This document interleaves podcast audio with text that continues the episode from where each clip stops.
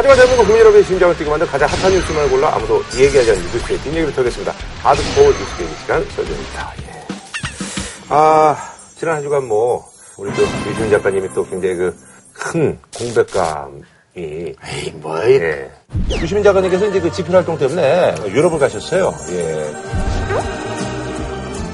나는 그대가 이스탄불로 간 사이에 이스탄불에 관한 공부를 한 사람입니다. 아, 그래요? 이스탄불이 네네. 세계에서 가장 역사가 오랜 도시 세계 중에 하나다. 아하. 공부 좀 예. 해야지. 원래 이게 이런 얘기는 사회자가 다 하는 거야. 아니, 그게 아니라, 예, 갔다 온 얘기를 들려고 그랬더니 거기서 이렇게 또 선수를 치시면 또. 그, 러면 우리 사회자의 실력을 한번 들어봅시다.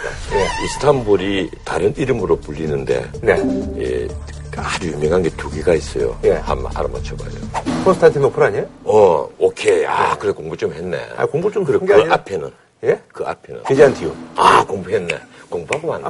아, 공부를 안 했습니다. 예. 실력이. 음. 영문이 넓은 이 역시 사회를 할 만하고 예, 고맙습니다. 예. 자, 어쨌든 말이죠. 두 분과 함께 오늘 또 한번 썰전 활기차게 한번 시작을 해볼 텐데. 자, 첫 번째 소식은 넘어가도록 하겠습니다. 이제 정치권 소식인데요. 대통령 비서실장이 지난번에 이제 그 총선 참패 어떤 그 책임을 지고 이제 이병기 실장이 이제 그 사표를 제출했는데 보통 같으면 이제 뭐 반려. 예전에 이제 뭐 김기춘 뭐 비서실장 같은 경우는 여러 차례 이제 반려가 됐었는데 이번에는 어떻게 수리가 돼서 이제 이원종 예전에 이제 뭐 충북지사도 하셨고 또 이제 서울시장도. 어, 서울시장도 하셨던 관선 예, 이분이 임명이 됐습니다. 이분 그 인사를 보면서 내가 하나 또 놀란 게 네. 이분 사실 그 알게 모르게 청와대에서 그 열심히 야당과도 대화를 할 수 있는 이병기 실장이요? 예, 예. 역할을 했단 말이에요. 음. 그 박지원 의원이 어제 그 트위터에다 글 썼잖아요. 참고 역할을 하신 분인데 성격이 좀 원만하신 예, 분이죠? 이 조용한 정말 조용한 음. 비서로서의 뭐 나름대로 책임을 다하신 음. 분인데 결국 내가 총대를 매겠다고 얘기를 계속 한 모양이에요. 음. 그런데 막상 총대를 매야 될 두 분은 그대로 살아남아 있단 말이에요. 전기환 정무수석하고 예, 그리고 민정수석 하고 아, 또, 우병우, 우병우, 예, 우병우. 또 그리고 지금 이 경제 상황에 대해서 네네네. 주목을 받고 있던 경제수석이 정책조정실장이라는 네네네. 자리로 갔어요. 예. 지금 말하면 국정을 운영하는 자리로 가고 새로운 그 경제수석으로 이번에 낙선을 한 강석훈 예, 예. 의원이 들어갔단 말이에요. 예. 그래서 이걸 친정 체제 강화라고 막연히 볼 문제인지 네. 아니면 대통령이 소통을 얘기하면서 또 그 반대로 이 어떤 고집스러운 면모를 음, 보인 게 아니냐 이런 시각으로도 볼 수 있는 것 아니냐. 근데 어떻게 보세요? 전 변호사님이 지난번에 총선 평가할 때 네. 여당의 총선 참패의 가장 큰 원인은 경제 실패다. 네. 두 번째가 공천 실패다. 그러니까 국정 운영과 관련해서 보면 방향도 잘못됐고 방법도 잘못되어서 어, 국민들이 좀 고치라고 총선 때 의견을 냈는데 네네네. 이 안종범 씨가 어, 경제수석 아니에요. 그렇죠. 예. 그러면 지금까지 박근혜 대통령의 경제 운영 실패와 관련해서 제일 큰 책임이 있는 사람인데 더 높은 자리로 보내고요. 이 강석훈 의원은 원래 대선 국면에서는 별 역할이 없다가 인수위원 들어가면서 대선은 경제민주화 공약 내걸고 김종인, 뭐 이상돈 이런 분들이 앞장서서 치렀는데 선거 끝나고 나니까 정부 운영 방침을 정하는 인수위원회에는 강석훈 교수 같은 사람이 들어가서 경제민주화를 다 내버리고 경제 활성화 규제 완화 이런 식으로 와서 네네네. 지금 경제가 이렇게 됐단 말이에요. 근데 그 평가가 별로 안 좋아서 서초을에서 경선에서 낙천이 됐는데 그 사람을 다시 경제수석으로 갖다 놓는다는 것은 지금까지의 경제 운영 방향을 하나도 안 바꾸겠다는 뜻이에요. 방법과 관련해서는 이른바 진방 마케팅, 그 다음에 대통령이 국무회의 발언이나 등등을 통해서 국회를 비판하고 진실하지 못한 사람을 내쫓아 달라고 그러고 빨간 옷 입고 다니고 이렇게 하도록 조언한 사람들이 누구예요? 정무라인 아니에요. 네. 그러면 정무수석이 당연히 일차적인 책임이 있는 거고 그 밖에 정무수석 휘하에서 그 대통령을 보좌했던 청와대의 참모들에게 책임이 있는 거죠. 여기를 책임을 물어야 되는데 엉뚱하게 대통령 비서실장만 딱 갈아치우고 다른 사람들은 승진하거나 그럼 낙천했는데 자리를 받거나 아니면 아무 일이 없거나 이렇게 돼 있으니까 방법도 안 바꾸겠다는 뜻이에요. 이 현재의 박근혜 경제 기조를 전혀 바꾸지 않겠다는 그런 취지예요. 그렇다면 지금 우리 그 국민들 특히 그 중산층 이하 서민들이 이 박근혜 정권에 대한 기대를 하겠느냐는 문제가 있거든요. 이 세술은 세부대에 담아야 된다. 그 새 출발을 만약 하겠다고 했으면 네네. 뭔가 경제팀은 어, 바꾸는 모습을 보여줘야 되지 않겠느냐. 정무수석하고 경제수석만은 바꾸지 않겠느냐. 이렇게 본 시각이 많았거든요. 아, 그래요? 그런데 두 분은 그대로 다 있고 또 그리고 조금 시끄러웠던 민정수석도 그대로 음. 있고 결국은 이병기 실장만 바꿔버리는 그러니까 박근혜 예. 대통령 의중을 알아서 두 분을 좀 살리기 위해서 이제 그분이 좀 형태를 매신 그러니까 이렇게? 보면 이병기 비서실장이 실세가 아니었다. 예. 그렇게도 해석할 수 있죠. 그리고 지금 비실장이 네 번째예요. 허태열, 아, 그리고 그렇죠. 김기춘, 그리고. 이병기, 예. 그리고 이번에 네. 번째란 말이에요. 예, 이원종. 이원종 그. 신임 실장도 사실 그 관료로서는 대단히 성공적이지만 국정을 조율하고 있는 그리고 대통령의 그 비서들을 총괄 그 작업을 하는 비서실장으로서 역할을 하실 분이냐 아니냐는 좀 생각을 해봐야 됩니다. 장악력이 이렇게 그러니까 우리가 아니에요? 지금 돌이켜 봐야 될 게 김기춘 비서실장을 이제 실세형이라고 그랬어요. 그렇죠, 그렇죠. 허태열 실장은 그림자형. 그다음에 그 이병기 이병기 실장, 실장은 예. 정무형이라는 말도 정무. 있었고 관리형이라는 관리형, 말도 예. 있었습니다. 그 이원종 비서실장이 새로 들어왔는데 그 중에 실세형이라고 일컬어졌던 김기춘 비서실장조차도 국회에 와서 답변을 할 때 아니 뭐 비서실이 있고 부속실이 부속실이 따로 있어서 이런 식으로 대통령 부속실에 있는 이른바 그때 뭐 십상신이 뭐. 내신이 뭐 사인방이니 삼인방이니 네네. 이 사람들이 실세형으로 일컬어지던 비서실장의 통제에도 안 먹혔다는 뜻이잖아요. 십상시 얘기 자꾸 하지 마세요. 지금 가슴이 아직도 올망졸망합니다. 용기 내세요. 괜찮습니다. 또이 실전에서 잘릴까 싶었어요. 아이 절대 그런 게 없어요. 혹시 전 변호사님 잘리면 저도 같이 나가는 거니까 그 제가 먹이 뭐 살이 프로그램 없애려면 그래 하든가. 나 그럼 구라 따라다닐 수밖에 없어. 운전 잘하세요? 운전 잘하세요? 운전은 너무 잘하시네. 근데 좀 보수가 높아. 어, 트랜스포터의 주연 배우 정도로 받아야 돼. 거의 짐 취급을 할 거야. 예. 이거 그러니까 지금 그 청와대의 실세 비선 그룹들이 여전히 그 대통령의 의사결정에 압도적인 영향력을 미치고 있다는 증거 아닐까 이게. 아, 근데 있잖아요. 일각에서는 또 이원종 신임 비서실장이 연고가 또 이제 충청도기 때문에 충북 제천 예. 그래서 반기문 사무총장하고 뭔가 좀뭐 모종의 어떤 그 연결고리 어떤 그런 역할을 좀 하는 게 아니냐는 뭐 그런 생각도 있더라고요. 아니, 네. 땡굴뚝에 연기 안 난다 하는 네. 말이 있잖아요. 네네. 당에도 다 그렇게 바뀌, 바뀌었잖아요. 정진석 원내대표. 아, 그죠. 그분도 얘기다가. 공주. 네. 이게 우연히 일치인지 예. 말 나온 예. 김에 네네. 이 새누리당 정진석 비대위원장이 최근에 한 말을 네네. 내가 좀 적어왔어요. 아하. 장담 큰데 개파는 시간이 지나면 소멸한다. 내가 장담 큰데 개파는 시간이 지나면 더욱더 공고해진다. 아하. 바로 그리고 주석을 다시네요. 보이지 않는 손은 대체 누가 본 거냐? 보이지 않는 손을 우리 온 국민이 다 봤습니다. 나보고 친박의 푸들이라는 식으로 말하는데 한번 두고 보라. 세상이 전부 다 그렇게 보고 있습니다. 아하. 그런데 본인만 지금 이런 얘기를 한단 말이에요. 예, 그러면서 이번에 이 비대위원으로 전부 다 비박계를 다 뽑았어요. 아, 이해운. 예, 예, 이해운부터 시작해서 네. 김영우, 홍문표, 김광래, 네네. 이진복, 김세연, 정운천, 한기호 이래서 전부 다 비박계로 다 뽑았어요. 어, 비대위원회 또 그리고 혁신위원회 네네네. 양두 체제로 해서 당을 바꿔버리 보겠다. 근데 바뀌겠어요? 음. 이 바뀌겠다고 믿는 국민이 몇 사람 되겠어요? 아니 근데 이제 뭐 이혜원 의원이라든지 뭐 이런 분들은 이제 좀 당에 좀 약간 좀 쓴소리도 좀 하시고 아니 글쎄 뭘 바꾸겠다는 건지 난. 모르겠어요. 이제 그 얘기를 예. 좀 기다려줘야죠. 전 변호사님은 아니 급하시오. 어차피 원내대표를 뽑아놨잖아요. 예. 그리고 전당대회 하기로 했잖아요. 그럼 전당대회에서 당대표 나오고 또 당대표 나오면 사무총장 뽑을 거잖아요. 그럼 뭘 바꾸겠다는 거예요? 당정청 뭐 협의회 이런 거 없앨 겁니까? 아닐 거잖아요. 당권이라는 말이 왜 있어요? 그게 패거리 정책이었다는 거죠. 근데 제가 이해하기로는 네네. 지금 이렇게 비박 중심으로 비박 일색으로 심지어 음. 그래서 이른바 친박들이 또 뭐 반발도 하고 지금 그러고 있잖아요.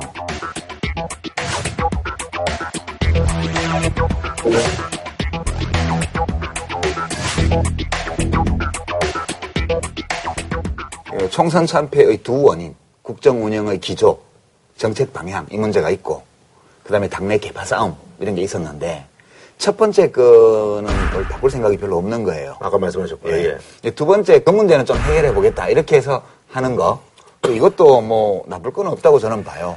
그렇지만 어, 그 정도 가지고 혁신이라고 할 수 있겠느냐 뭐 좀 비정상의 정상화 뭐 대통령이 즐겨 쓰는 표현으로 그 정도 얘기는 할 수 있을 텐데 저는 근데 정상화 정도라도 좀 됐으면 좋겠어요. 네. 비박, 친박 다 없애는 가장 좋은 방법이 하나 있어요.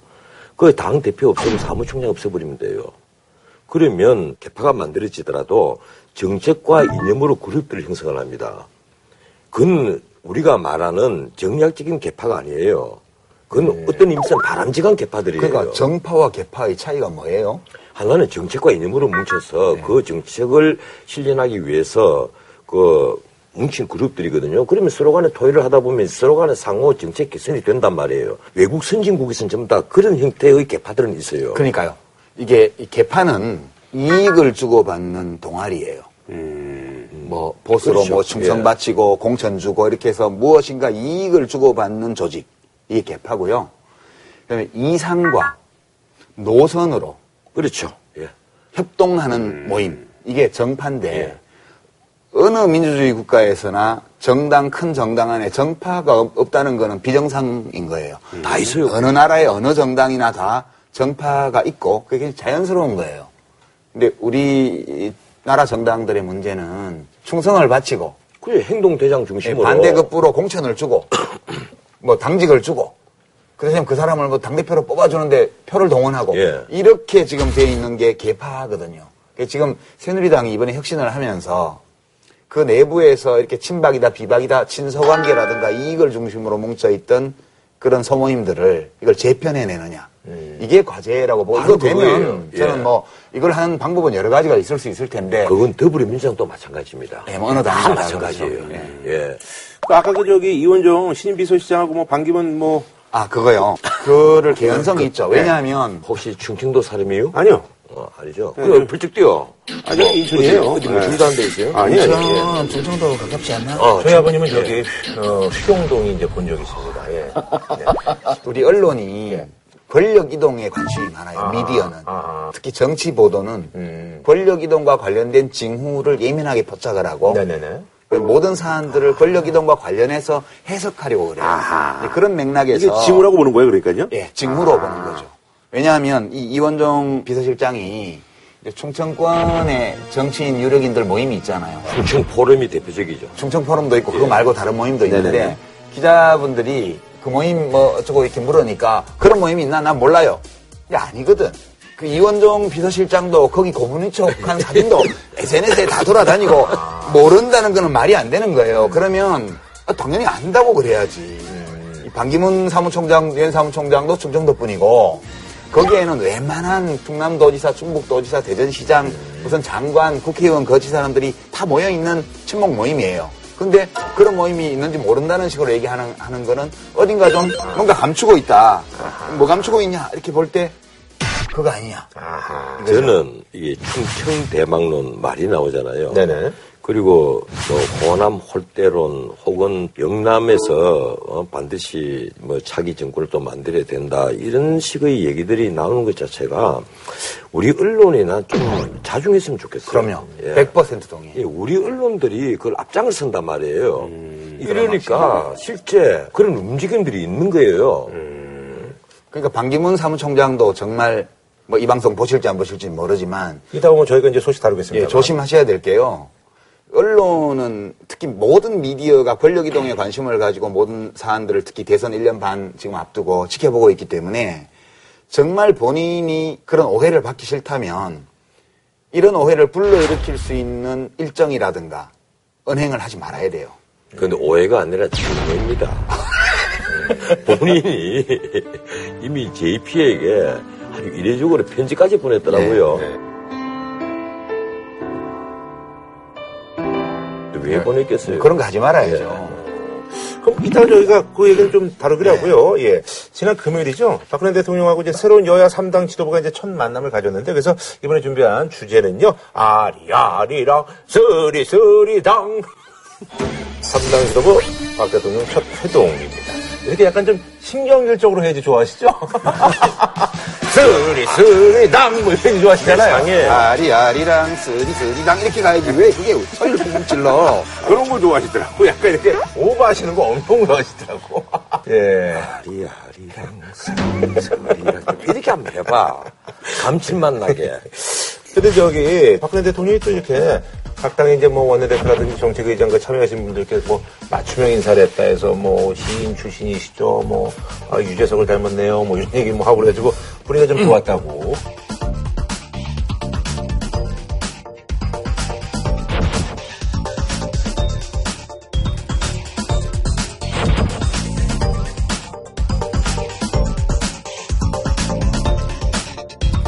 요새 아재 개그가 유행이잖아요. 네네네 누나 개그지 뭐. 근데 이제 그래도 제가 높이 평가하는 거는 네네. 원래 어떻게 다 알겠어요. 신임 원내대표들이고 뭐 그런데 음. 참모들이 뒷조사를 해가지고 누가 발심을 잘한다 누가 뭐 20대 때 등단했다 이런 정보들을 이제 대통령한테 보고하고 대통령이 그거를 저 머릿속에 잘 넣었다가 준비된 멘트들을 하는 거예요. 그래도 분위기 좀 좋게 하기 위해서 그런 준비 과정을 거쳤다는 것 자체는 뭐 네. 예, 성의가 있었다 뭐 국민들도 좀 긍정적으로 평가하겠죠 뭐 개그니까 언론에서 또 크게 썼더군요. 이 연분홍 재킷을 입었다. 그 이제 시진핑하고 식사할 네네, 때 맞아요. 입었던 옷, 교황 프란시스코가 왔을 때 입었던 환영할 옷. 때뭐 많이 입었다고. 참 우리 언론도 많이 참 입으셨다고. 한지덥다. 아니, 근데 저는 웃긴다고 생각하는 게, 그 이제 대통령이 가운데 서고 옆에 삼당 원내대표 정책회장들 네네. 쭉 사진 찍은 게 텔레비전 뉴스도 나오고 신문에도 크게 나왔잖아요. 아니, 무슨 이산가족 상봉하는 거예요. 아니면 남북 정상회담 하는 거예요. 소련하고 미국하고 뭐 정상 간에 대탕토 회담 하는 거예요. 이게 한 나라 안에서 대통령과 주요 정당의 핵심 요인들이잖아요. 네네. 그 만나는 게 뉴스가 돼가지고 줄쭉 서서 의전하듯이 나오는 자체가 이게 황당무계 무슨 그런 나라가 있어요. 내가 늘 하는 말이 바로 이 말입니다. 오랜만에 만났잖아요 아니, 올해가, 그리고 예컨대 뭐 부기에 한 번씩 정예화를 하자 이런 말 나오는 것조차도 사실 어색해야죠. 그렇지. 예, 자연스럽게 모여서 자연스럽게 밥을 먹고 뭐 자연스럽게 얘기를 하고. 할 수 있는 정도까지 올라와야만 비로소 소통할 수 있다는 얘기가 나오거든요. 근데 지금은 모이면 모이는 게 하나의 큰 행사니까. 쇼야, 쇼. 기자들이 앞에 주목하고 있고 한 줄 서서 기념사진 찍듯이 찍고. 뭐 그런단 기념할 만한 말이에요. 일이에요. 대통령과 여야 주요 정당의 간부들이 만나는 게 무슨 그 기념할 만한 일이 돼야 아니, 미국만 되냐고. 하더라도 대통령이 뭐 자기가 정말 설득할 필요가 있으면 그렇죠. 뭐 야당의 원내대표도 초청하고 야당에서 가장 반대하는 위시민 의원 같은 사람을 불러갖고 야 의원 그런 거 아닌데 좀 봐줘라 어 사실 이건 이런 점이 있는데 이거 이 점도 좀 봐줘야지 그거 밥 먹으면서 설득을 하는 거예요 그럼 또 의원이 또 얘기를 한단 말이야 아 그래도 이, 이 점이 해소 안 되니까 못 하는 것 아닙니까 이러면 네, 그렇게 해놓으면 이제 아, 그건 정- 요하고 나서 이내 예. 하자 이렇게 해서 조정을 한단 말이에요 청와대 참 정무수석이 또 끝나고 나서 성남해가지고 요새 지역구에 현안 많지요. 지금. 음. 어쩌고 왜다 목적관 없어가지고 애들 운동 못한다며요. 그럼 이제 지방재정교부금 그 청와대 목 있거든 주머니 하나 거기서 한 15억 드러내가지고 조만간에 그거 보내겠습니다. 이러면 또뭐 가서 밥도 먹고 덕담도 듣고 또 정무수석이 와서 또 뒤에 주머니까지 챙겨줬으니까 뭐 나가서 막 반대하기 그렇잖아.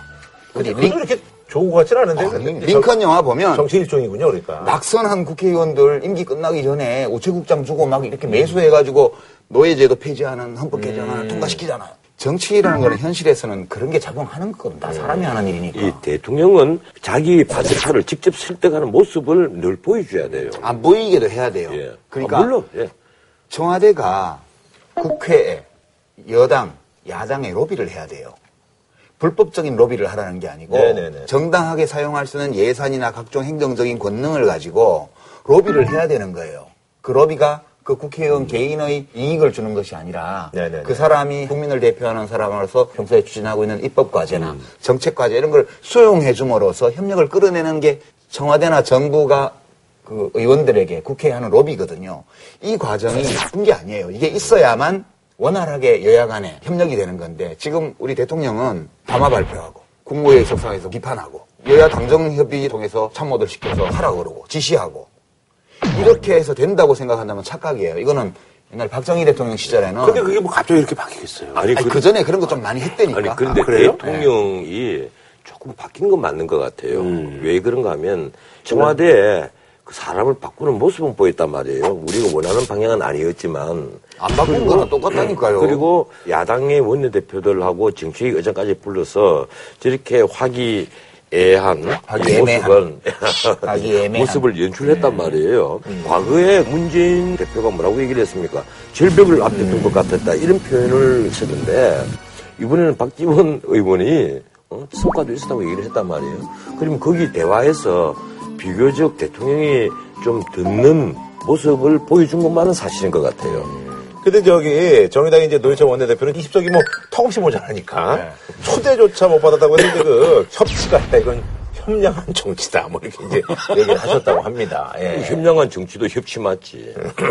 예, 쪽을 협자 써서 원래 영어권에서 네. 코퍼라티즘이라고 해서 서로 이해관계가 상충하는 집단들 혹은 정치 세력들 사이에 합의를 해서 네네. 공동의 이익을 도모하는 이런 걸 협치라고 번역을 하는 건데 뭔 협치를 하는지 모르겠어요. 그래서 교섭단체가 아니니까 네. 이안 부르는 거란 말이에요. 그렇죠. 이 교섭단체 제도를 우리가 좀 봐야 돼요. 그래서 뭐 노회찬 원내대표는 그런 얘기를 했어요. 이게 저 유신 때 생긴 건데 아직까지도 이런 걸 하고 있냐 뭐. 사실은 이게 예. 교섭단체 제도가 이 성수가 민주주의 국가에도 다 있습니다. 네네네. 능률을 높이기 위해서 교섭단체를 둔단 말이에요. 그러면 여기에 대해서 가장 피해를 입는 게 사실은 소수파인데 문제는 이 교섭단체 제도가 밀실 담합으로 된단 말이에요. 그 소수가 완전히 배제돼 버리는 그러니까. 이번 총선에서 정의당의 득표율이 7%죠. 7.6%인가 그래요. 네네. 득표 비율로 치면 한 21석, 3석 받아야 맞죠. 그렇죠, 정당 그렇죠. 득표로 네. 보면. 근데 실제로 얻은 의석은 6개란 말이에요. 그러니까 현행 제도 때문에 교섭단체가 안 된 거지. 국민 지지가 교섭단체에 미달할 정도로 적었던 당은 아니잖아요. 음. 기왕이면 좀 같이 불러주면 더 이제 협량한 정치가 아니고 음. 도량이 넓은 정치가 될 텐데 이제 청와대 입장에서 생각해 보면 또 노회찬 원내대표나 심상정 당대표나 이런 분들이 또 이게 센 분들이잖아요. 이게. 근데 또 청와대 얼마나 분위기 좋게 이렇게 하는데 와서 또 진보적 나오면 또, 또 노회찬 의원 또 카피 얼마나 잘 뽑아요 또. 거기서 이렇게 해대면 대통령 심기 관리에도 좀 영향이 있을 초대받지 거고. 못한 손님이 될 수 있다. 예, 그런데 예. 교섭단체를 우리는 지금 20석이잖아요. 그렇죠. 왜 그럼 15석으로 안 만들고 10석으로 안 하느냐? 그 이유를 알아요? 돈 때문에 그런 거예요. 정당 돈을 보조금이 나눠줘야 있잖아요. 돼요. 일단 교섭단체에게 50%를 먼저 할당해서 나눠주잖아. 이러니까 거기에 끼어드는 숟가락이 많아지면 그러니까 어? 쭉, 쭉, 쭉. 이러니까 20석에서 안 바꾸는 거예요. 그러니까 지금 국고보조금 전체 액수 중에 50%를 떼서 둘이 나누던 걸 지금 셋으로 나누니까 그것만 해도 몇십억 줄었어. 근데 정의당 같은 꼬마 당까지 숟가락 들고 들어오면 그네쪽 내야 될 거 아니에요. 그러니까 치워 치워 하는 거죠. 자, 어쨌든 그 여섯 개 지금 조항이 이제 합의를 이뤘다고 하는데 뭐 여기서 뭐 좀 주목하실 만한 거 있으신가요? 주목할 만한 게 거의 없어요. 아, 나는 하나는 있어요. 하나는 뭐죠? 경제부총리하고 삼당 정치의장. 정치의장이 민생경제점검회의를 하겠다. 이건 왜 내가 주목을 하는가 하면 당정청 협의 같으면 거기서 어떤 그 방향이 결정되잖아요. 그럼 또 야당에 반발하면 되는 게 하나도 없단 말이에요. 지금 어차피 이제 여소야대가 되었으니까 뭐 이럴 수밖에 없겠지만 일단 조금 하나의 진전된 부분이다. 여섯 개 중에 하나 예. 아예 저는 뭐 그것도 그 소통하려고 노력한다는 것을 보여주기 위한 조처에 불과하다고 보고요. 공식적으로 여야하고 정부가 만나서 뭘 하는 것도 중요하지만 사실은 그건 보여주는 행사고요. 그 행사를 하기 전에 미리 사전 조율이 물 밑에서 되어 가지고 한 번 그런 회동을 할 때마다 여야 간의 의견이 접근이 이루어져서 네네. 뭔가 국민들이 좋아할 만한 정책적 제안이 나오거나 이렇게 해줘야 되는데 지금 이것만 봐서는 이게 진짜 그런 걸 하겠다는 의사인지 아닌지 알 수 없고 더더군다나 청와대의 이번 인사 안동범 수석을 정책 조정 책임으로 맡기고 강석훈 의원을 다시 경제수석으로는 이걸 보면 이 회의를 하나마나 지금 여야 간에 무슨 정부 사이에 무슨 접근이 이루어지기는 되게 어려운 조건이에요. 아, 그러니까 첫 회동을 하고 난 다음에 이제 그런 이제 인사가 나서 예. 야당이 이제 원내대표라든지 이제 정치의장이 약간 좀 황당해질 그렇죠. 수 있다라는 그, 얘기인가요? 그거 황당하죠. 왜냐하면 지금 대통령의 내심이 뭔지는 잘 몰라요. 대통령은 자기 의견을 잘 얘기 안 하는 스타일이에요. 예를 들어서 세월호 문제에 대해서 특조위가 그동안에 여권 추천 인사들이 뭐 사퇴하고 뭐 하고 해가지고 진행이 안 됐잖아요. 그러니까 예민한 어떤 첨예한 현안에 대해서는 뭐 이제 약간 예, 다 그냥 오불거는 강 건너 불구경 하듯이 세금 많이 들어요. 뭐 무슨 국론 분열 일어나요. 어, 청와대에서 어버이연합을 지원했다는 의혹도 확실한 대답 없잖아요. 지금 어버이연합 수사도 안 되고 있고. 등등 이런 껄끄러운 문제에 대해서는 아무 얘기도 안 하고 딴소리하고 이렇게 지나가 버렸기 때문에 저는 이번 회동은 그냥 총선 패배했는데 그냥 갈 수는 없으니까 그냥 대통령이 야당과도 소통하려고 노력하고 있다는 것을 보여주기 위한 행사였지 쇼였다고 봐요. 예. 이쯤에서 이제 박근혜 대통령과 이제 여야 어떤 지도부들의 어떤 소통을 지켜보도록 하고 아까 그 반기문 사무총장 얘기를 좀 아까 하다 말았는데요. 이제 잠시 이번에 오시는데 뭐 일본에서 좀 일정이 있어서 그래서 저희 이제 녹화 날 어, 그 테마주 이게 사실 주시장에서는 이게 사실 별로 좋지 않은 거예요. 사기야 사기. 다. 이게 상한가 같아요. 다 사기. 반기문 테마주 전부 상한가. 야. 한때 유시민 테마주도 있었다는 거. 그래요? 거기 오르내린 기업 중에 내 아는 사람이 있는데 한 군데도 없었고. 이 안철수 테마 중에 가장 대표적인 것이 안내비잖아요. 그렇죠. 예. 그거는 뭐 이제 이 그분이 사주시니까. 안철수 의원이 서울시장 출마를 선언할 그 무렵에 네. 18,000원 정도 하던 주식이 16만 원까지 갔습니다. 그래서 부자 됐어. 그분이 평균 한 11만 원 정도에 자기 주식을 처분을 했어요. 그래서 마련한 천억으로 이 동그라미 재단 이걸 만들었거든요. 그걸 가지고 사회에 기부했다. 이렇게 표현하는 것은 좀 지나치다고 얘기합니다. 가령 주식이 정상적인 가격일 때 처분을 해서 사회에 기부를 했다면 아, 내 재산을 기부했다. 이럴 수가 있는데 그게 아니잖아요. 이 소위 테마주라는 바람을 타고 엄청나게 올라서 10만 원이 넘었단 말이에요. 그 고가에, 쉽게 말하면 거품 가격에 이 자기 주식을 처분했다면 누구 돈이겠습니까? 이 투기에 다 덤비는 개미들이 돈이란 말이에요. 그래서 자기가 가지는 거에 비하면 기분 맞죠. 원래는요, 주식을 그렇게 처분하면 금융감독원에서 주가 조작 여부를 반드시 조사를 할 거예요. 그런데 정치인은 그런 것도 안 하는 것 같아요. 혐의가 없어요. 예. 아니 근데 반기문 테마주는 뭐예요? 몰라요, 저는. 아, 모르는 게 좋아. 모르는 게 좋아. 아니 이게 이게 무슨 테마가 있는지 알아봐야 예. 돈만 잃어. 예. 이게 가지가지. 아, 관심 없어요. 사장이 반시거나 이모니 반시거나 뭐 고향이 어디 대주주 중에 충청북도 반시가 있거나 반시가 그 시성인데 그 사장들이 많겠어요. 그리고 그것도 세계적으로 유명한 분들도 있잖아요. 어느 기업의 CEO가 뭐 반향이든 동향이든 아휴, 어 유란이 방금연이가 얼마나 유명한데 무슨 반대보고 뭐 이런 거 얘기하실 줄 알았더니 다들 방금년을 얘기하셔가지고 반이 붙으면 유럽에서는 귀족성이에요. 예. 어쨌든 뭐 주식장도 이렇게 들썩들썩 하는 거 보니까 가뜩이나 또 이제 뭐 여권 내 또 뭐 다 내상을 입어가지고 지금 상황이 상황이 이런지라 오히려 좀 상황은 좀 좋아지신 것 같아요? 아니 그게 아니에요? 아니지. 지난번에 얘기했잖아요. 아니에요? 오- 오세훈 네. 전 시장이 우리 전 변호사님이 썰전에서 박근혜 대통령이 민다는 소문이 있다. 이 얘기해서 국회의원 떨어졌다고 지금 원망이 많대잖아. 예. 네. 그쪽 캠프에 있는 분이 나한테 직접 반기문 총장도 친박에서 민다 이러면 안 되는 거야. 지금. 그죠? 그래서 그건 두고 봐야 되겠다. 친박에서 안 민다? 그래도 안 되는 거야. 대권은 좀 다르잖아요. 이 이쪽에서 후보가 없는데 유일 후보다 이라면 그것도 모르죠. 근데 지금 일정을 보니까 네네. 일본하고 한국을 왔다 갔다 하면서 네네. 일정을 하는데 내가 지금 정확히 일정 말씀드릴게요. 우리 얼마나- 집에 오시더라고, 우리 예, 집에. 예, 얼마나 재밌는가 하면 정확히 일정 말씀드릴게요. 우리 얼마나- 집에 오시더라고, 우리 예, 집에. 예, 얼마나 재밌는가 하면 25일 날 제주도에서 열리는 평화 포럼에 네네. 기조 인사를 해요.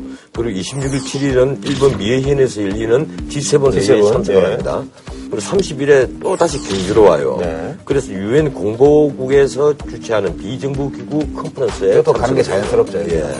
그리고 나서 그 사이에 이틀이 있잖아요. 네, 이틀. 그 사이 이틀 동안에 안동에도 가고 안동 우리 집에 예, 예. 하회마을 우리 정가에 아 그러세요? 오. 나도 우리 집이라기에 정말 아파트로 가시는 줄 알았네. 아니 우리 모이면 다 우리 집이라 그래요 거기를 아, 예. 그 양진당 충여당 거기를 아 거기 맞아 유시원 씨도 예, 거기 그 아하. 나하고 학렬이 갔죠 아하. 유시원 씨가 근데 우리 집에 오시는 건 고마운 일인데 네. 이렇게 하회마을 방문해서 기념식 수하고 뭐 오찬도 하고 경북 도지사 다 모이고 이런다는 거 아니에요 이런 걸 하면 안 되는 거지 같이 안 직함이 있는데. 예, 좀 봐야 되겠죠. 아, 유엔 사무총장이 무슨 누구 종갓집을 가요 그런데 그게 이제 이상한 거예요. 그렇지. 이걸 이제 언론이 정치적 행보로 받아들일 수밖에 없는. 아하. 그런 행동을 한단 뭐 말이에요. 이제 경주 가고는 이틀은 그냥 개인적으로 그냥 집에서 쉬거나 이러면 뭐 그렇죠. 그렇게 거기다가 건데. 이분은 예, 근데 기자들이 묻습니다. 이 대권에 관해서 음. 물으면 긍정도 부정도 않습니다. 그건 부정을 해야죠. 그렇지. 부정을 해야지. 예, 안 부정을 하겠다. 하는 것이 정상적인데. 부정을 할 수가 없으니까 그러는 거죠. 아니, 뭐. 긍정도 부정도 하지 않는 데다가 만약에 자기가 대권 욕심이 정말 없다면 이 친반연대 뭐 이런 게 만들어지잖아요. 만들어지면 하지 말라 그래야지. 친반대라는 이름 쓰지 마라. 한자를 빼라. 친전 연다라고 하든지 친유 연다라고 하든지 해라. 친전이요? 예. 이렇게 얘기를 해야지. 본인이 그걸 그냥 한마디 말씀도 안 하고 놔둔단 말이에요. 지금 이런 거죠. 이런 행사를 하니까 청와대 비서실장 충북 제천, 여당의 원내대표 충남 공주, 혁신위원장 또 대전. 대전 이렇게 가는 데다가 충청도는 또 유경수 여사와 관련이 있기 때문에 또 그게 좀 박근혜 대통령 세력이 상당히 센 데란 말이에요. 그러니까 이제 충청권은 그러면 대통령이 맞고 이제 TK 보수 본류를 이제 장악해야지만 대권을 뛸 수 있으니까 경상북도 지역에 그 하회마을에 방문을 하지만 풍산유시 종가 종선만이 아니라 뭐 양동이시, 예. 뭐 안동건 시, 안동김 시 등등 해서 소위 명문가의 종선들을 다 모은다는 거 아니에요. 그러니까 뭐 할 때는 하더라도 유엔 총령 임기나 훌륭하게 맞춰놓고 그다음에 뭐 결정하든가 해야 되는데 지금 국제적으로 심각한 사태가 얼마나 많아요.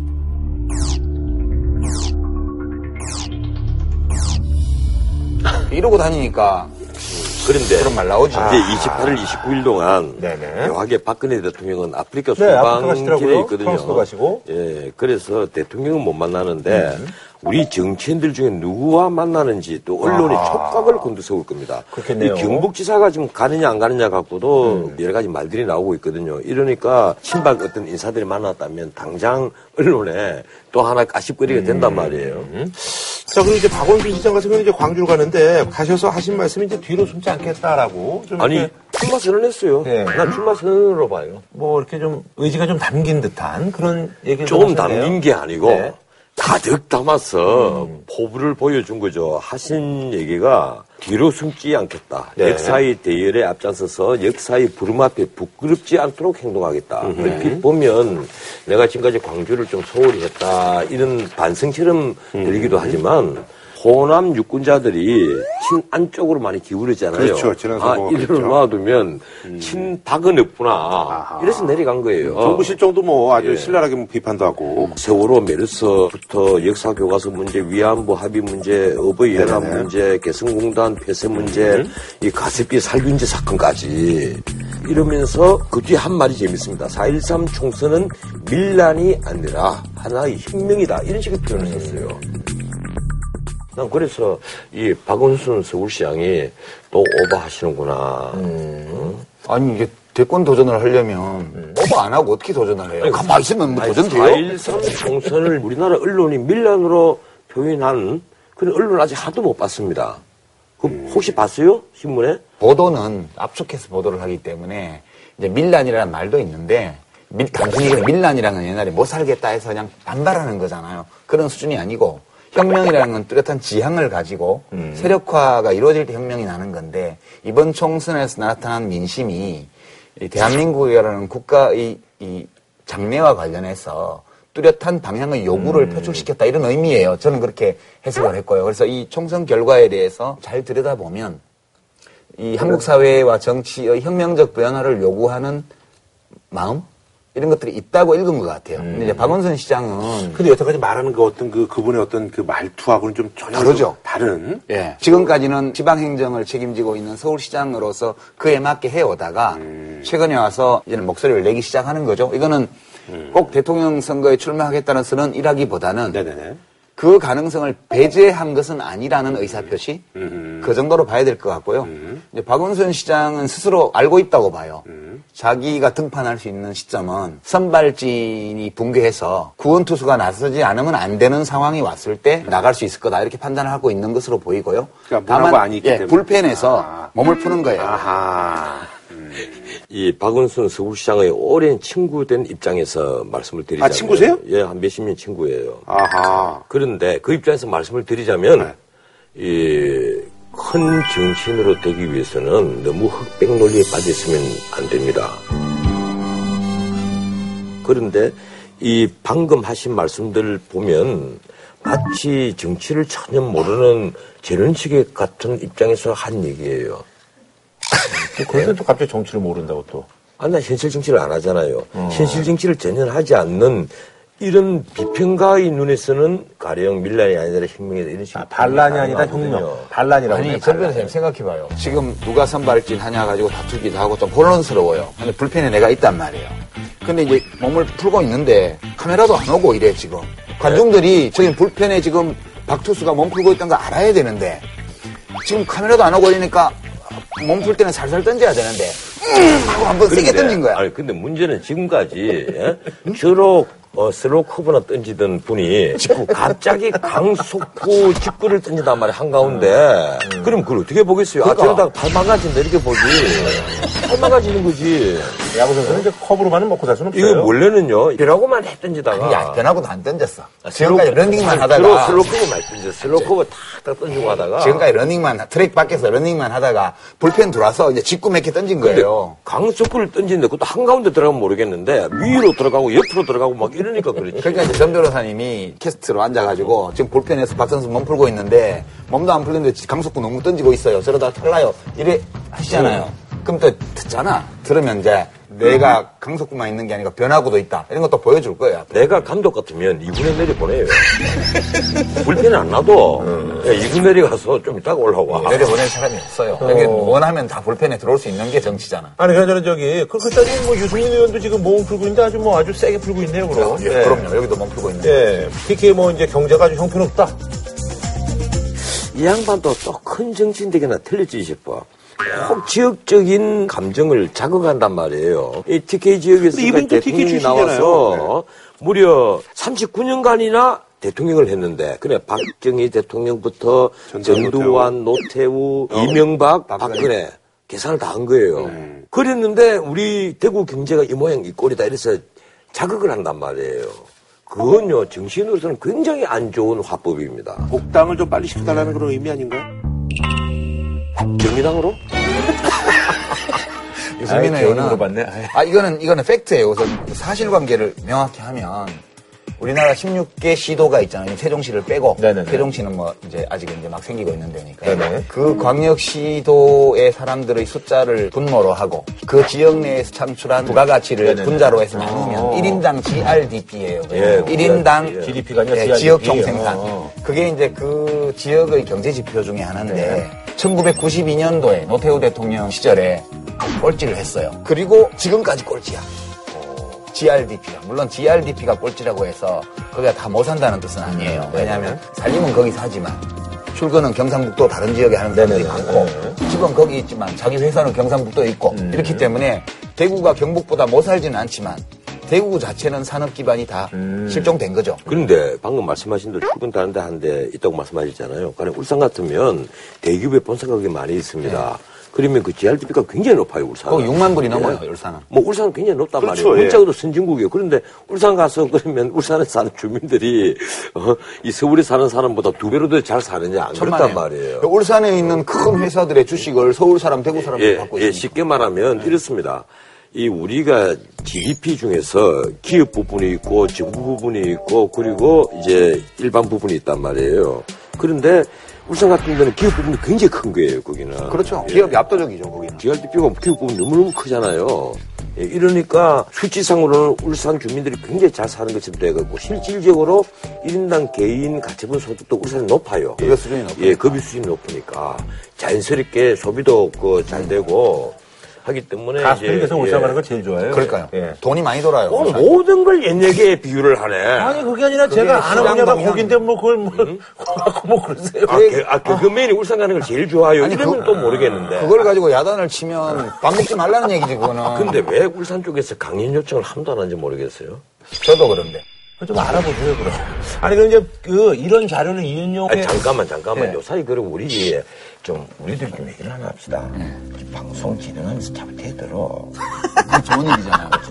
MC가 좀 대들어야지, 그러면. 나이 많다고 무슨. 아, 대드는 게 아니라 이제 그냥 뭐 제 얘기를 하는 거죠. 뭘 대들어요. 훈련료도 지켜받고, 이렇게, 이 나이도 우리는 나한테 막 데이트물 당하면서 방송해야 돼. 예, 그래도 해야 돼요. 왜냐면 우리가 무슨 돈 때문에 하는 게 아니잖아요. 우리는 우리 대한민국이 좀더 잘 되기를 꽁트를 하는 거니까. 그렇죠. 버렸으면 그런. 다소 자존심이 상하고 불쾌할 때 있다 하더라도 이게 완전히 저기 참고 견디면서 연극이나. 드라마적인 기법인데 앞에 뻔히 무슨 자기네들끼리 얘기하고 나는 못 들은 것처럼 이러고 있는 거야. 꾸럭꾸럭거리고 웃을 때 이쪽 보고 웃어. 아니 그럼 이제 이런 자료를 인용한 게 여러 자료 중에서 이게 작정하고 이렇게 얘기하신 예, 그거는 이제 대구 지역에서는 거예요? 예. 대구 시민들이 다 인식하고 있는 지표예요, 이게. 대구 언론에서 해마다 아, 그래요? GRDP 통계가 나올 때마다 대구 떡꼴찌, 대구 떡꼴찌를 한 게 지금 20몇 년째야. 선거할 때마다 그 얘기한다. 아 그래요. 저도 옛날에 거기 출마했을 때 그 얘기 많이 했어요. 다른 지역에서 근데 몰랐군요. 이걸 네. 두고 그 언론에서 박 대통령을 겨냥한 발언이다 아니다 음. 이런 식의 또 논조가 중앙일간지에 나온단 말이에요. 아, 그러니까 매번 하던 건데. 네. 그렇지. 아하. 근데 유승민 의원의 처지가 지금 그러니까. 음, 네. 근데 이제 제가 볼 때는 아, 그 작정하고 한 것도 아닐 수도 있겠네요. 예, 그럼. 만약 지금 뭐 다 상처를 입었지만 이- 범여권의 후보들 중에 진짜 새누리당 후보가 된다면 야당이 제일 상대하기 버거운 사람이 유승민 의원이에요. 제가 예, 볼 때. 정말의 말씀이에요. 또 망하라고 그런다고 그러시는 거지. 진짜 정말 새누리당 망할 얘기만 아니, 계속해. 의원들이 얼마 전에 그 뽑은 거 보니까 이쪽 야권에는 그 김부겸하고 이쪽에 유승민. 아니 당연히 제 쪽에서는 이쪽에 유승민 후보가 되면 아 색깔도 비슷하겠다 깨기 너무 좋잖아요. 아, 상당히 어려워. 정책의 차별성이 없어요. 아니라니까요. 저는 객관적으로 하는 얘기예요, 이거. 알겠습니다. 자, 한 줄로 평정 부탁드리겠습니다. 덕담하고 사진 찍는 것도 좋지만 실질적인 대화를 하세요. 내가 대통령님에게 드린 얘기입니다. 네네네. 대통령님에게 이 좀 고급 유머 쓰십시오.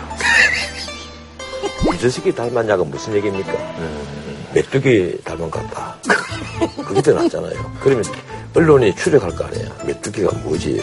그렇지. 이제 예컨대 저를 만나시면 초롱이 닮았다던데 이렇게 초롱이요? 이영서. 난 근데 박 대통령을 만날 일이 없어요. 저도 그래요.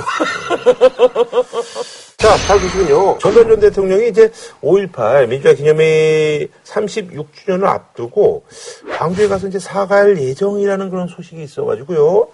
그 많은 분들이 놀라기도 하고 특히 이제 광주 시민들 그리고 이제 야권에서의 어떤 그 반발들이 좀 있었다고 합니다. 그래서 이제 어, 준비한 이번 주제 왜 나만 갖고 그래? 전두환 전 대통령의 광주 방문설 지 광주 방문설 지 광주 방문설 내 눈치를 보고 있네. 아, 설, 내 눈치를 보고 있네. 아, 광주 방문설 논란입니다. 왜 나만 갖고 그래? 나 왜 하지마라 그랬지. 나만 갖고 그래. 어? 왜 나만 갖고 그래? 내, 내 쪽만 보고 그래. 왜 나만 갖고 그래.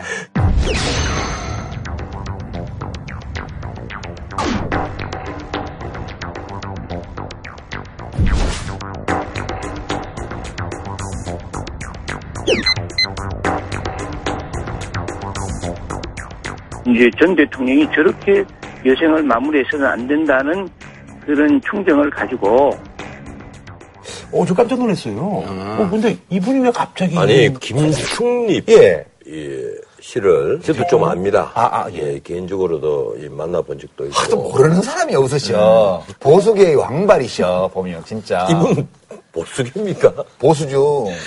이분이 기독자유민주당 대표예요. 아하. 예. 근데 이제 이게 보도는 만들었는데. 한번더 프로세스 예. 포럼 대표라고. 예, 네. 급전사 보안대장을 오. 마치고 전역을 했는데 네. 그러다 미국 건너가서 목사가 됐어요. 아하. 예, 그래서 지금은 이제 다들 김충림 목사라고 많이들 알고 있습니다.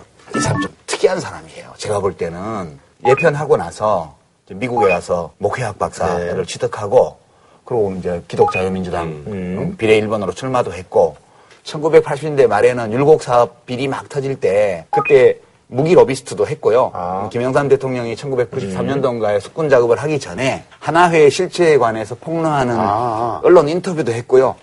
뭐 하여튼 복잡한 분이에요. 이분 얘기로는 자기가 계속해서 그 광주에 사과를 하자. 이 유감 표시를 하고. 유감 표명? 예 그래서 광주 망울동 묘소에 찾아가서 이 사죄를 하는 형식을 취하자. 전 대통령이 그러면 네가 한번 나서봐라. 그래서 광주에 내려가서 의사? 타진을 했다. 이런 얘기예요. 대신 뭐 이제 근데 이제 예우 같은 거 갖춰줘야 된다 이러니까 또 광주 쪽에서는 약간 또 문제는 이분이 전두환 대통령의 측근이 아니라는 겁니다. 낚인 전두환 거야? 대통령을 예 그러니까 이제 이 5.18 단체들이 네네. 이 김충립 씨한테 낚인 거예요. 왜냐하면 이 5.18 단체는 전두환 씨의 측근이나 이런 사람들이 누구누구인지 잘 몰라요. 근데 이제 저희가 특전사에 파견 나가 있는 보안반장으로 예. 근무를 했고 그래요, 12, 보면 4대 또- 때는 그때 현장에 있었다고 또 주장하는 사람이고 또 자기가 대통령 측근이라고 그러면서 만나자 그러니까 5.18 여러, 관련 여러 단체의 대표자들이 만나서 얘기를 들은 거예요. 아무래도 이제 경력은 뭐 있으니까. 예. 예, 근데 일단 지금 전 대통령 주변에서는 아 그거는 금시초문이라는 분들도 있고 그럴 리가 나는 전 대통령이 왜 대리인을 파견했겠느냐 말 같은 소리를 해라. 네네.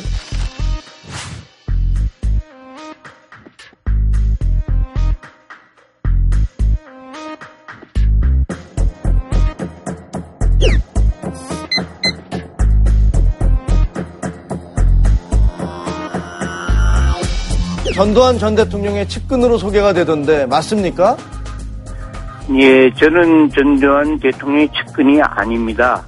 왜 그러면 이제 그런 말들이 나오는가 하니까 전 대통령이사 뭐 어차피 국가원수 예외에 관한 법률에 대해서 이 사실은 사무실도 못 받고 비서관도 조금 못 받고 연금도 못 받고 한단 말이에요. 예우를 못 받잖아요. 다만 이제 경호만 지금 받고 있거든요. 그렇죠. 예, 예. 그것도 경찰이 경호를 합니다. 청와대 경호실이 경호를 하는 게 아니고. 예, 그런데 지금 나머지 주변에 있던 사람들이 아직도 이 사면 복권이 안 된 분들이 워낙 많으니까 이분들 취지를 생각해서 이 사죄를 하고 하면 이 사면 복권에 도움이 되지 않을까 이제 이런 추측이 나오는 거예요. 만약에 움직였을 것 같은 그런 동기부여는 아마 이제 그런 예. 것일 것이다. 그런데 방금 우리 유 장관 말씀하신 대로 지금 김충리 피의 그 발언 자체의 신빙성이 너무 떨어진단 말이에요. 이 김충립 씨 자신의 말도 5.18에 대해서 아주 이상한 말들을 하고 있어요.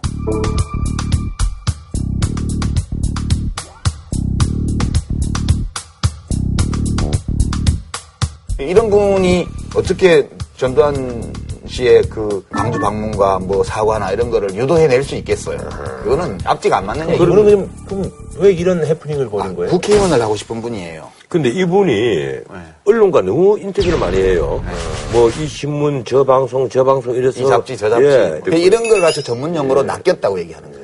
해프닝이군요. 언론이 낚인 거예요. 지금 아마 전 대통령이 이런 또 하나 해프닝을 보면서 속으로는 그런 생각을 할 겁니다. 참 자기가 감옥도 갔다 왔고 온갖 수모도 겪고 이 인생을 정리할 시기에 회고록을 내니 못 내니 이거 갖고도 지금 논란이 심해지고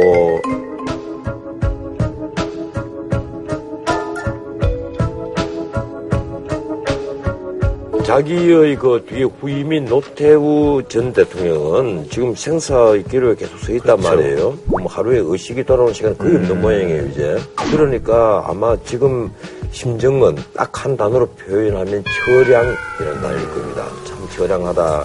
보기보다는 이제 경제적 능력도 많이 줄어든 것처럼 제가 그 주변에 기자들 몇 분에게 얘기를 들으니까 불과 얼마 전까지만 하더라도 그래도 주변에서 좀 많이 도와주고 해서 그렇게 그 어려운 생활을 하지 않았는데 지금은 그나마도 부족해지기 시작했다는 거예요. 자식들 그래도 좀 있지 않아요? 아, 그 지난번에 추징금 때문에 막 다 털리고. 예, 이제 그리고 돈 나올 때도 별로 없거든요. 거기다가 요사이 뭐 출판 사업이 잘 안 되니까 시공사도 굉장히 어렵잖아요. 그렇군요. 예. 알겠습니다. 뭐, 요 소식도 좀 전해야 될 것 같은데요. 임을 위한 행진곡이 왜 합창이냐 재창이냐를 놓고 논란이 되어야 하는가? 5.18 기념 행사의 후원군이라는 것을 확인시켜주고 있다. 이 기념식은 정부 기념식입니다.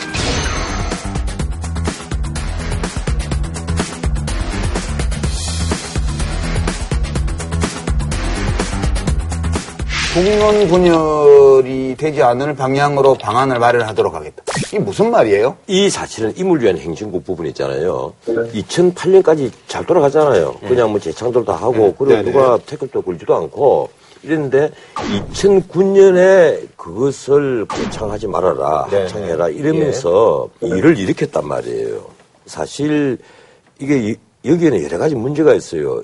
임을 위한 행진곡이라는 게 뭐 어떻게 다 만들어지는지 다 아실 테고,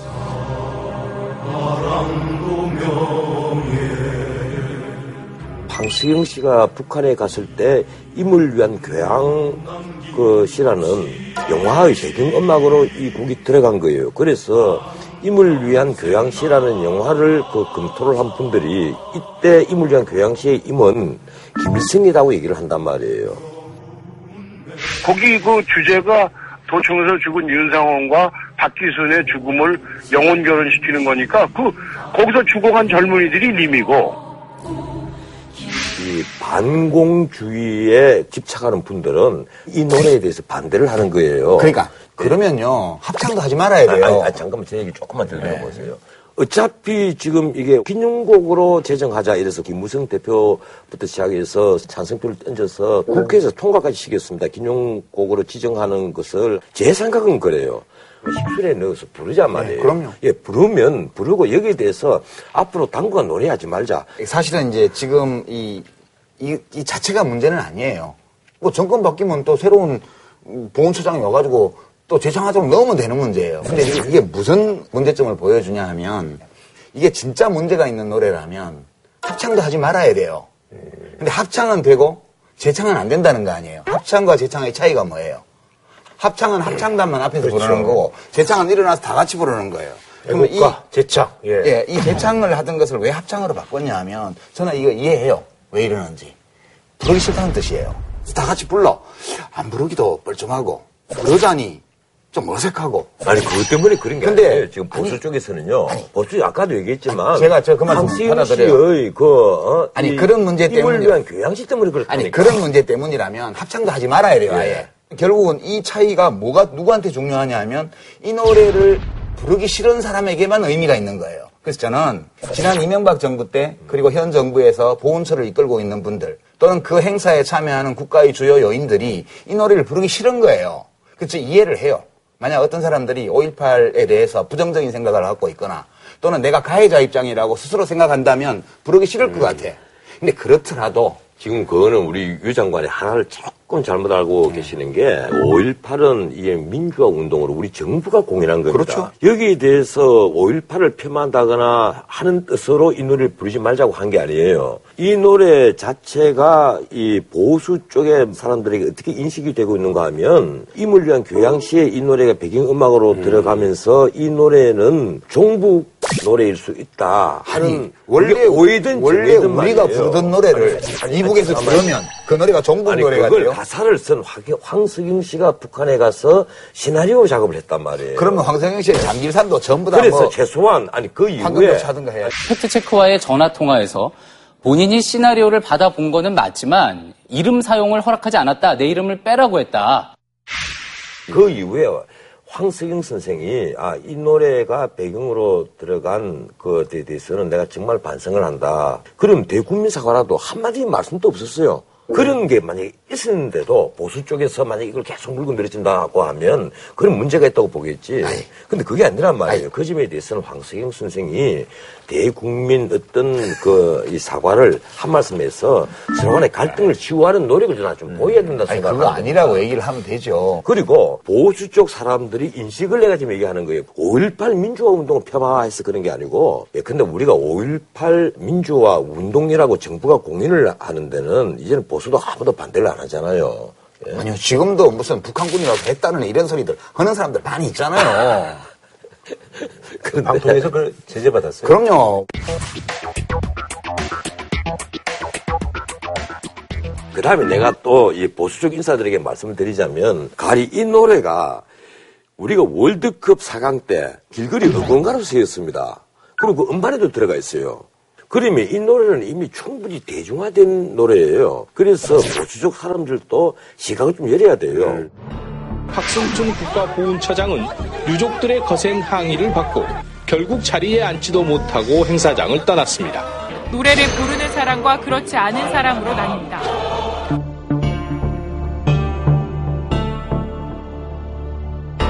임을 위한 행진곡이 재창으로 불립니다. 사실은 이게 보수와 진보 진영의 문제가 아니에요. 인권의 문제죠. 예? 이거는 그런 문제가 아니란 말이에요. 이걸 왜 자꾸 보수와 진보의 갈등으로 몰아가는지 나 그것도 이해를 못해요. 그러니까 국론 분열을 정부가 이렇게 아니 사실은 뭐 그 보수주의라고 해서 누가 보수하고 진보하고 일부 분들이 이제 뭐 아니 그동안은 보수 아니죠 보수주의야말로 독재를 반대를 합니다. 나는 역사상 보면요 진보주의자 중에서는 독재와 친근한 몇몇 사례를 압니다. 이 라살 같은 경우는 이 비스마르크에 편지를 써서 노동자들이야말로 독재를 찬양합니다 하는 편지까지도 썼잖아요. 그런데 사실은 보수주의가 독재를 찬양한 경우는 거의 없어요. 그 예를 못 찾습니다. 기본이 있는 보수주의는 예. 찬양 안 하고요. 예, 찬양을 안 기본이 하죠. 없는 보수주의는 독재자가 돼요. 그거는 보수주의자가 아니죠. 음. 그런데 이건 사실 그 우리의 결론을 제가 말씀드리자면 광주 민주화 운동에 관해서 우리가 수많은 뭐 조금 사소한 이 문제만 있어도 서로 간에 감정 대립을 해버린단 말이에요. 용어 사용부터 시작해서 모든 문제에 있어서. 나는 그게 나 이해를 못 하겠어요. 문제는요. 여기에 대해서 나는 평소에 가지고 있는 선입견이나 더 많이 작용을 한다고 보거든요. 어, 아이, 우리를 폄하하니까, 어, 우리를 민주운동으로 생각 안 하니까 이 노래를 부르는 것을 반대하겠지? 이런 식으로 생각을 아니, 이렇게 했어야 돼요, 말이에요. 대통령이. 아, 이거는 큰 문제 아닙니다. 이렇게 얘기를 하고, 제가 보훈처장한테 얘기하겠습니다. 그 보훈처장 보고, 이거 넣으세요, 제 창으로. 싫다 그러면 사표 내세요. 그럼 딱 되는 거 아니에요? 이, 근데 대통령이. 갑자기 또. 아니, 대통령이 그렇게 하기에는. 아니, 돈이 드는 것도 아니고. 아니, 그 힐링 여기 갔다 오신 분이 전부 다? 갑자기 또 이렇게. 대통령이 그러잖아요. 국론 분열을 염려한다 그러잖아요. 자기가 공론문을 일으키면서 무슨. 이쯤에서 뭐 이제 마무리하는 걸로 해서 뭐두 아니, 분의 의견은 뭐 이제 충분히 들었으니까. 우리 전 변호사님이 보수를 대표해서 좌우 같이 5월 18일 날 오전에 그 광주 망월동묘역 가가지고 공식 행사에서는 재창 못하게 한다니까 그럼 구묘역 가서 같이 한번 손들고 한번 불러버릴까요? 제가 5월 18일 날 아침에 내년에 갑시다. 내년에 뭐, 올해는, 올해는 내가 좀 중대한 강연 약속 네, 네. 때문에 알겠습니다. 타협하죠. 예. 내년에 가는 거. 네. 예. 자, 알겠습니다. 예. 내년에 난 가야 돼. 왜 가야 되는가 하면, 나를 지지하는 온 국민들을 위해서 가야 돼. 아, 저희는 다음 주에 찾아뵙도록 하겠습니다.